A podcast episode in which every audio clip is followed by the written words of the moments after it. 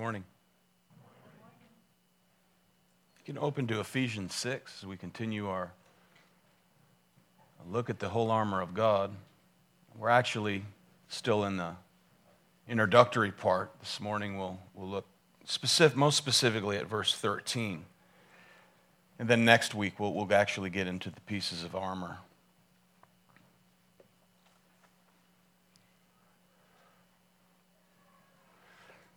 I'm going to open in prayer and then I'll read um, verses 10 through 13.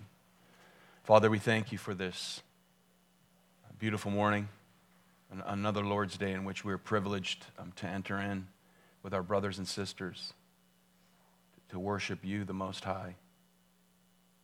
And for the glory um, of your Son, his name, for his sake, Lord, I pray that you'll bless your people today and that you'd be honored and glorified both through this time of study as well as throughout this building and in all the Sunday school classes. And prepare us um, to hear your word as a congregation this morning as we look at the abounding grace you provide in forgiveness, the forgiveness of our sins. So help us to see our need for this armor and, and what it means to have it on, take it up, to keep it on. In Christ's name, amen. Ephesians 6, verse 10. Finally, be strong in the Lord and in the strength of his might. Put on the whole armor of God that you may be able to stand against the schemes of the devil. For we do not wrestle against flesh and blood, but against the rulers, against the authorities, against the cosmic powers over this present darkness, against the spiritual forces of evil in the heavenly places. Therefore, Take up the whole armor of God that you may be able to withstand in the evil day, and having done all, to stand firm.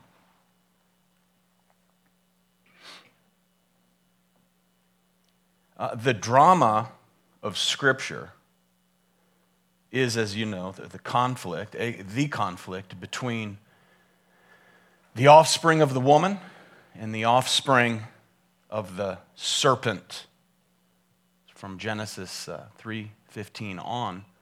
Um, human beings enter this world um, subject to the prince of the power of the air, according to Ephesians 2 2.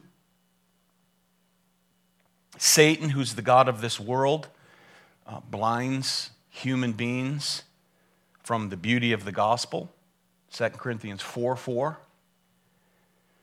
Um, Christians, all those who are truly the Lord's are, are, are in a battle, um, not merely against visible enemies, but as we read here, against spiritual forces of evil in heavenly places.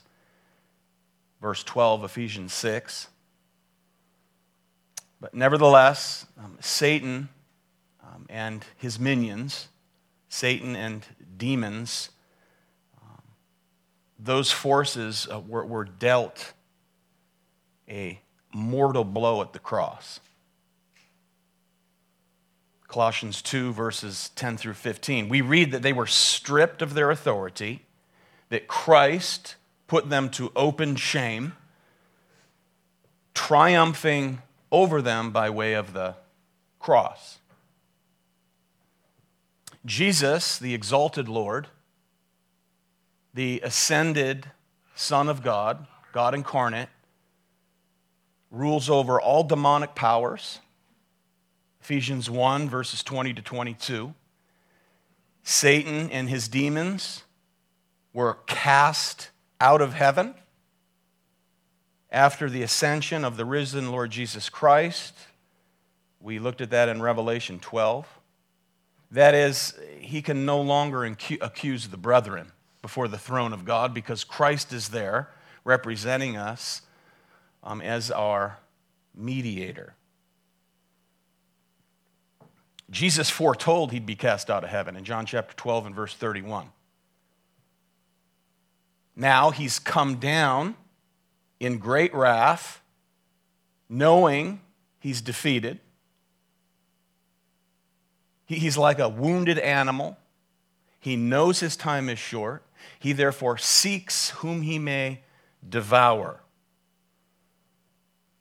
And in response, believers must put their trust in Christ, clothing themselves with the grace and power that is theirs in Christ. Ephesians 6, verses 10 through 12. Because the struggle with Satan, the, struggle with his minions, his legions, will not see its conclusion until Christ returns and they're cast into the lake of fire. We have that? We get that?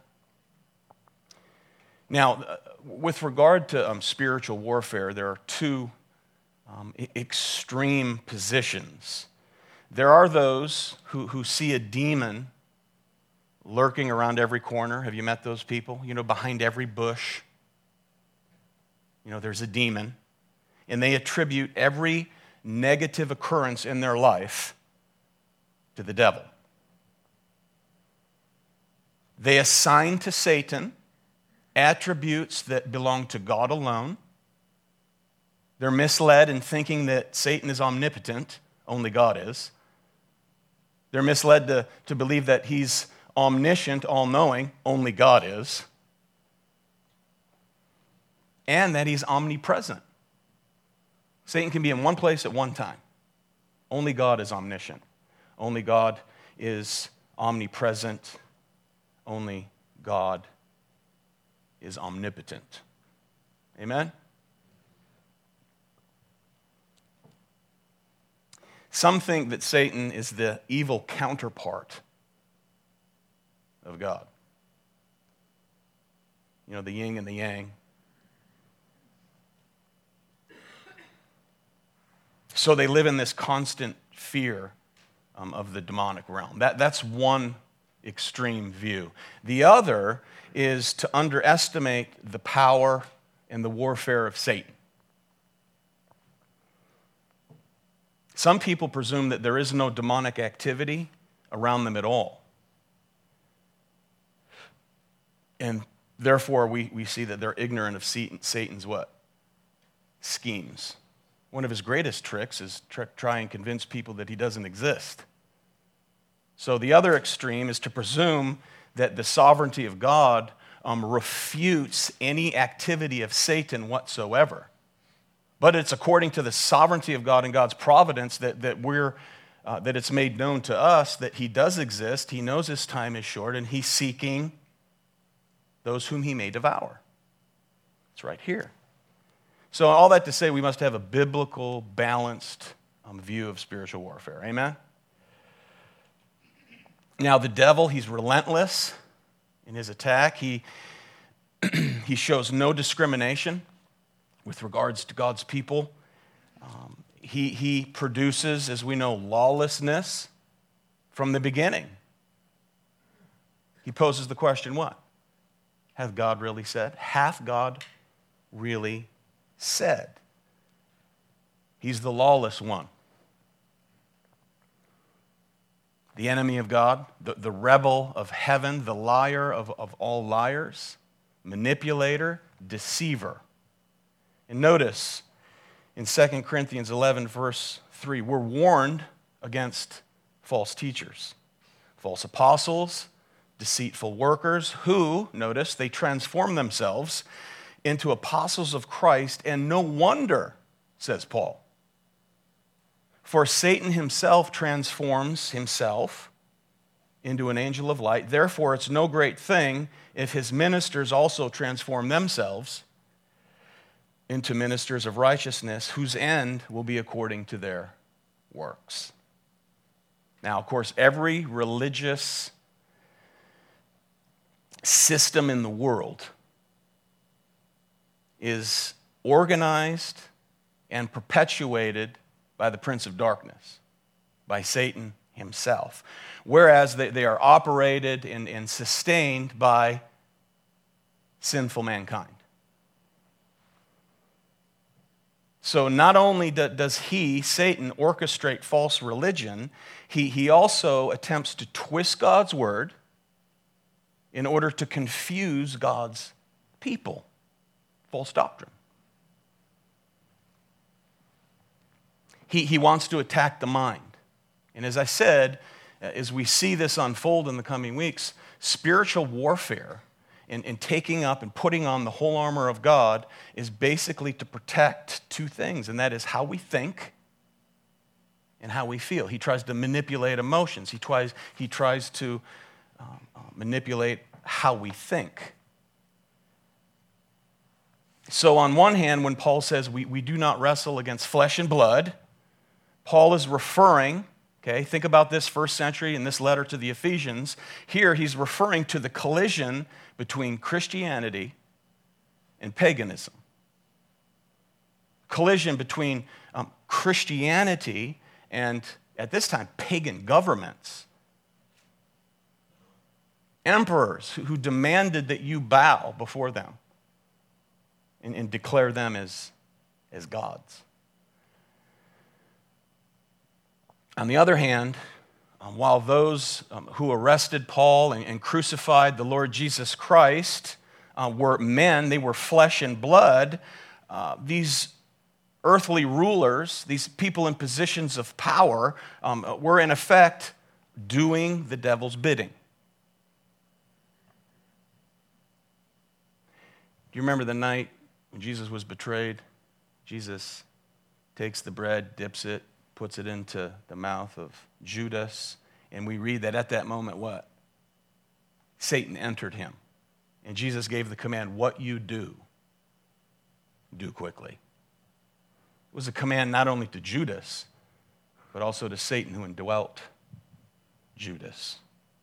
So here, Paul knows that anyone who names the name of Christ will be subject to persecution, hardship, possibly even arrest um, and execution. Certainly, when he, when he penned this to the church in Ephesus.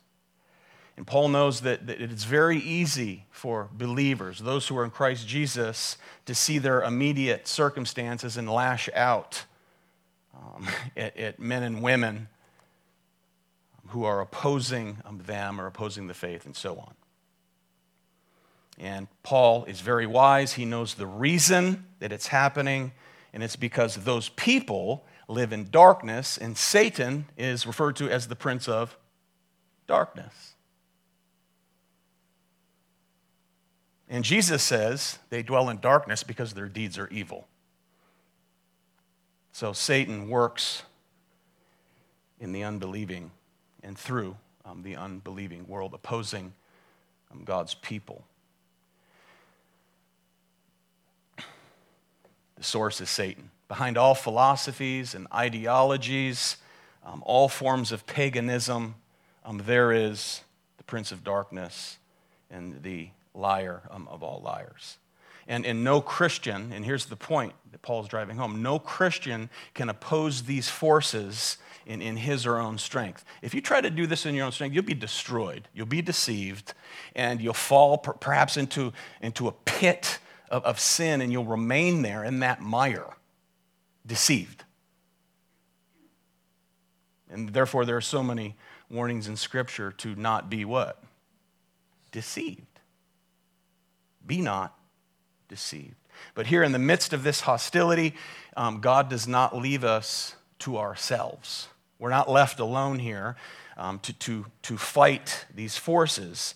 And this brings Paul um, to, to offer the, the exhortation that's found in verse 13. Notice, therefore, therefore, take up the whole armor of God, that you may be able to withstand in the evil day and having done all, to stand firm. So there you have a command, an imperative to the people of God.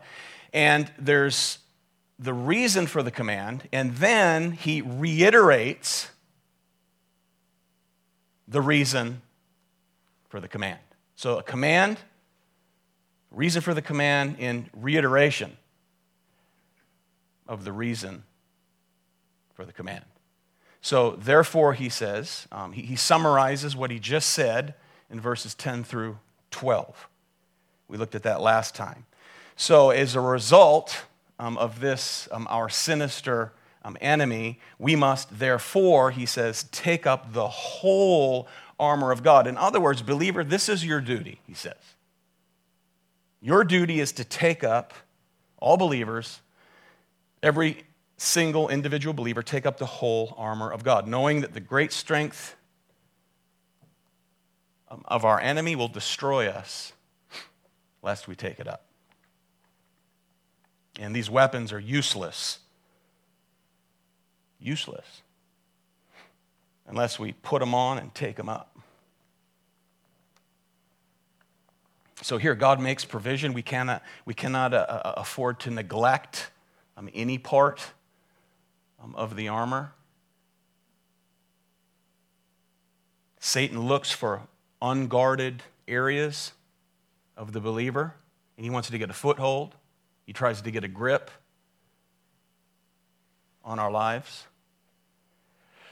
And notice we're called to successfully resist. Take up the whole armor, and you will be able to withstand. That is enabled. Be always taking up the armor. He says, take it up, put it on, keep it on. Everywhere you go, that's the intent every day of your lives. So the Christian notice is to dress him or herself. Someone else cannot dress, dress you. Your friend can't do it. Your mama can't do it. Daddy can't do it. It's a command. Put it on. You know, it's not enough to have, you know, you ever heard of William Gurnall?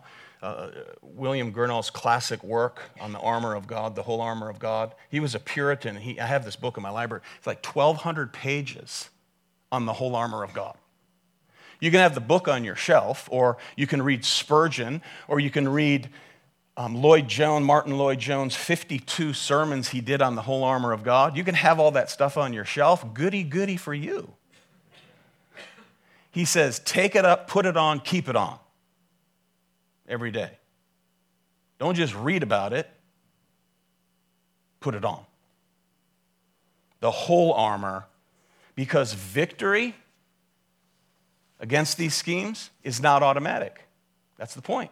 It's not automatic take it up, put it on.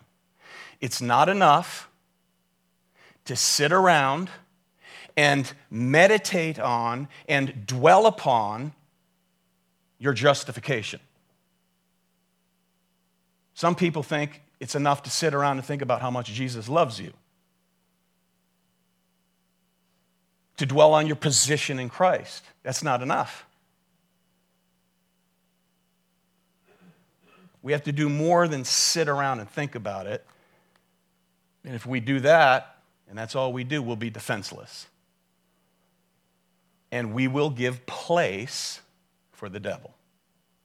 Now, back in chapter 4 and verse 27, there's a command give no place for the devil. Instead, take up the whole armor. There's six pieces that we'll look at in the coming weeks of armor. There's the belt, there's the breastplate, that is the belt of truth. There's the breastplate, the breastplate of righteousness. There's the shoes, shod your feet with the preparation of the gospel of peace. There's a shield, that is the shield of faith. Helmet, helmet of salvation. And then there's the sword, sword of the Spirit, which is the, the Word of God. And then woven throughout every piece is prayer It's prayer. We're going to see today you can pray your brains out. And if you're in a place of unrepentant sin, unconfessed, unrepentant sin, you're trapped. He's tricked you. You're deceived. He schemed you. And your prayers don't get any higher than the ceiling.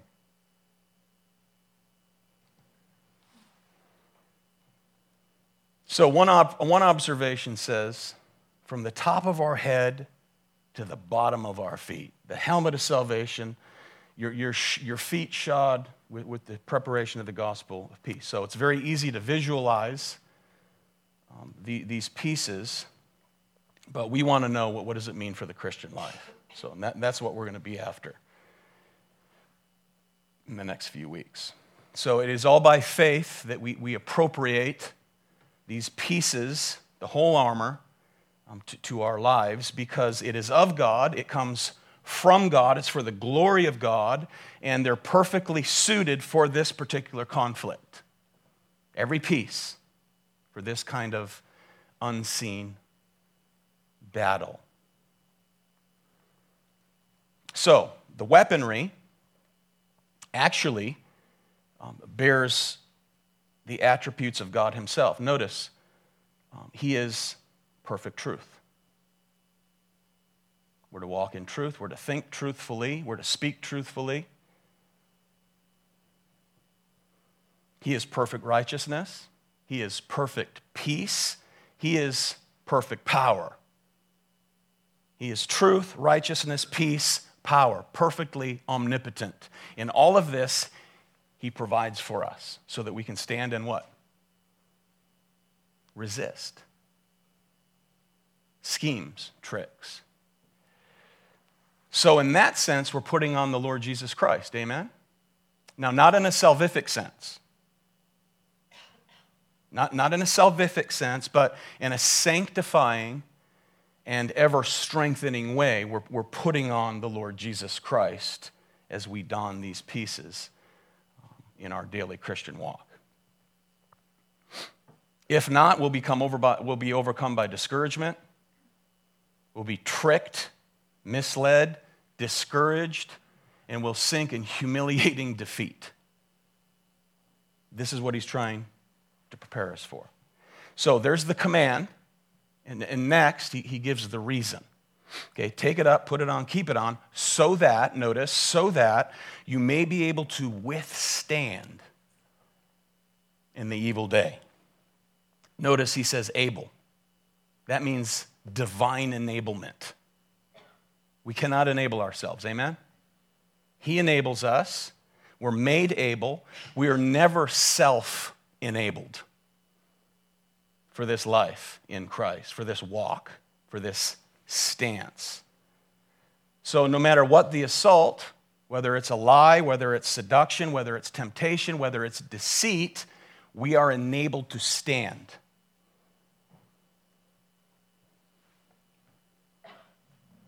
Resist. Hold your ground. Dig in your heels. Don't be shaken. Don't, don't be moved. You can repel his temptations. You can repel the deceit, the lies. You can overcome any attempt of discouragement and spiritual defeat. Notice the, the day is evil, the enemy is evil, and being able to stand in the evil day, it means many things. But as I've said before, I got this from Sinclair Ferguson. The, eh, the evil day, it's many things, but one thing it is for certain is when temptation, desire, and opportunity, what? They all meet. When temptation, desire, and opportunity all meet, meet it makes for the perfect storm. You can have desire without being tempted. You can have opportunity without desire and so on, but when they meet, look out. Guards down, swept up, and, and swept away. Now, um, there are um, opportune times um, in all of our lives that we are um, much more vulnerable than at other times. Amen? And that makes us um, unusually um, susceptible to the, the, the tactics of, of Satan.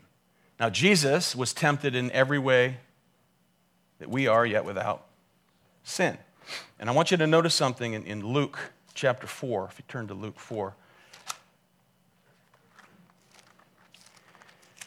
I mean, in Matthew's account, right? Jesus is baptized. He goes to John the Baptist, he's baptized. God speaks from heaven. Holy Spirit descends upon him like a dove. God speaks from heaven. You are my beloved Son in whom I am well pleased. And then the Spirit drives Jesus out where? To the desert to be what? Tempted. So he, he, he goes through all of these temptations. The devil's very shrewd. Jesus stands and resists. He stands on the word. He speaks the word. And notice in verse 13 and when the devil had ended every temptation, he departed from him until what? An opportune time.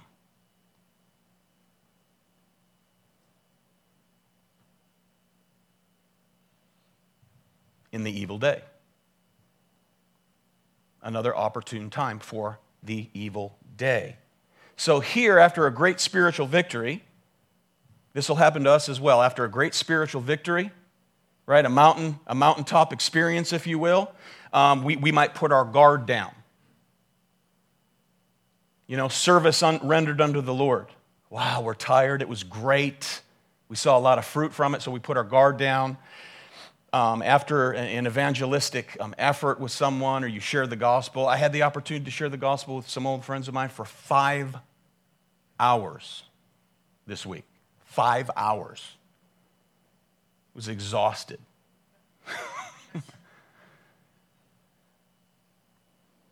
and you may put your guard down. Sometimes there's answered prayer. You put your, your guard down. That's an opportune time. Here, Jesus was, was alone. He was alone with the um, for 40 days. He's out in the wilderness by himself. If we're alone, that's a wide open door of opportunity for the enemy. If we forsake this fellowship, wide open door. When we limit fellowship, you become a sitting duck for this because, oh, nobody's looking. I'm not really accountable to anybody. Opportune time. Opportune time. After spiritual victories, it can be an opportune time if we're not careful. Now, Jesus, he fasted for 40 days. Fast for 40 days. You're going to be tired, wearied, hungry. Opportune time. When we're weak, when we're physically tired, uh, emotionally wearied, that's an opportune time. It's easy to give in, it's easy to cave in. You mothers know this. Raising these children of yours, having to deal with your husband in a good way, caring for your husband, caring for your children. You're at home all day.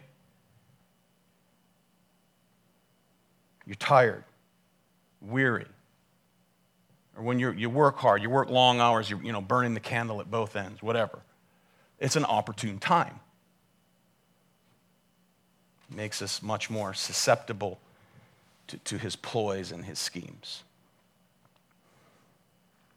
Um, serving in, in the early phases of ministry, Jesus was just commencing his public ministry. Satan tempts him, and we're, we're told he ended and departed until an opportune time. He'll be back. You know, the early stages of ministry can be challenging. We started here, is it going to be 12 years? Yeah, 12 years. You have barriers, there's, there's opposition, there's red tape, there's trouble, and troublemakers are the worst, the troublemakers opportune time. Um, in times of intensified prayer. Jesus has been in fellowship with the Father for 40 days. After times for us, with regard to intensified prayer, um, when we reinforce our prayer life, don't think that that power isn't sensed by the enemy. Amen? It strengthens us, as we'll see. For instance, have you ever found it to be true that when you're praying intensely for somebody, say an unbeliever, you're just throwing up intercessory prayer for this individual, and this individual, as you pray, seems to become more hostile to the gospel. Amen? The war's real. It's an old Chinese proverb, I think. It says, When you throw a stone into a pack of dogs, the one who barks the loudest is the one who got hit. Right? So sometimes it's during intensified times of prayer. It's an opportune time. But we're reminded again in Romans 8, verse 31 if God be for us, who can be against us? So here, um, Paul reiterates this same vital truth yet again. Here's the command. Here's the reason for the command. And notice, he reiterates, notice, and having done all, to stand firm. There's two different views on, on this end, end of this verse, okay? And I think they're both applicable. One is, is the idea of a soldier holding a position while under attack. Okay, stand firm, verses 11, 13, and 14. Hold your ground.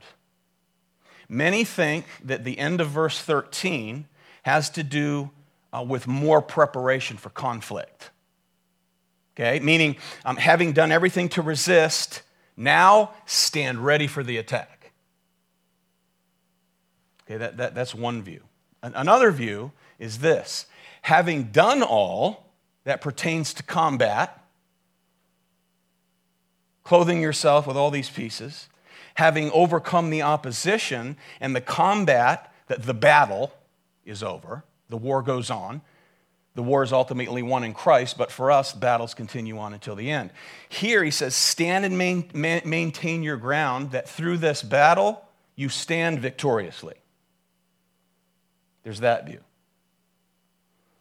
Conveying the idea that if you're prepared to, to withstand here, this inevitable battle, it's going to happen.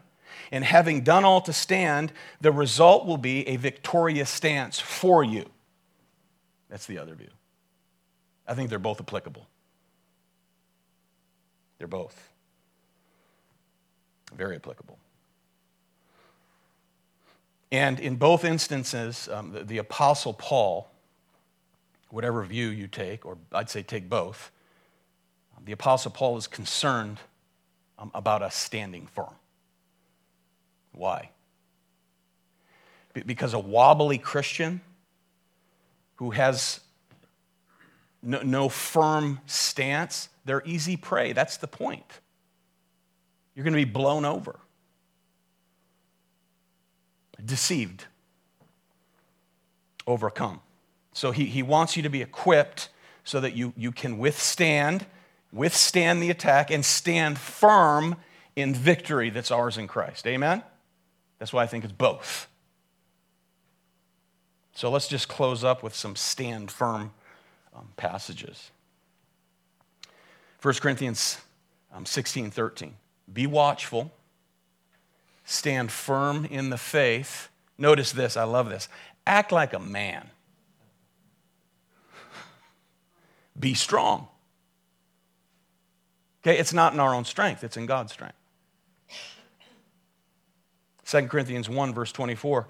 Not that we lord it over your faith, but we work with you for your joy, says Paul to the church of Corinth, for you stand firm in your faith.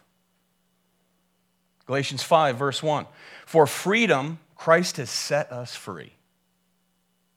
Stand firm, therefore and do not submit again to the yoke of slavery. 2 Thessalonians 2, verse 15. So then, brothers, here it is again stand firm and hold to the traditions that you were taught by us, either by our spoken word or by our letter. Stand firm. 1 Peter 5 12, I have written briefly to you, exhorting and declaring that this is the true grace of God. Stand firm in it. Isn't that great? This is the true grace of God. Stand firm. John Calvin comments. He says this quote, There will be no danger which may not be successfully met by the power of God, nor will any who, with the armor of God, fight against Satan and fail in the day of battle. You're guaranteed victory in every battle when you take up, put on, and keep on the whole armor of God.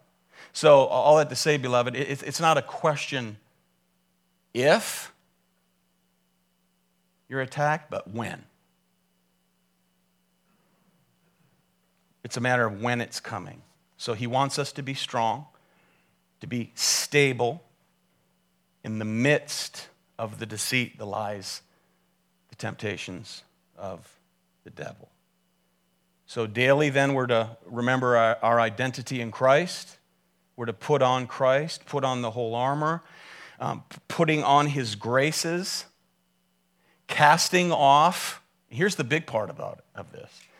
Also, applicable, it's casting off the rebellious impulses that we possess in Adam.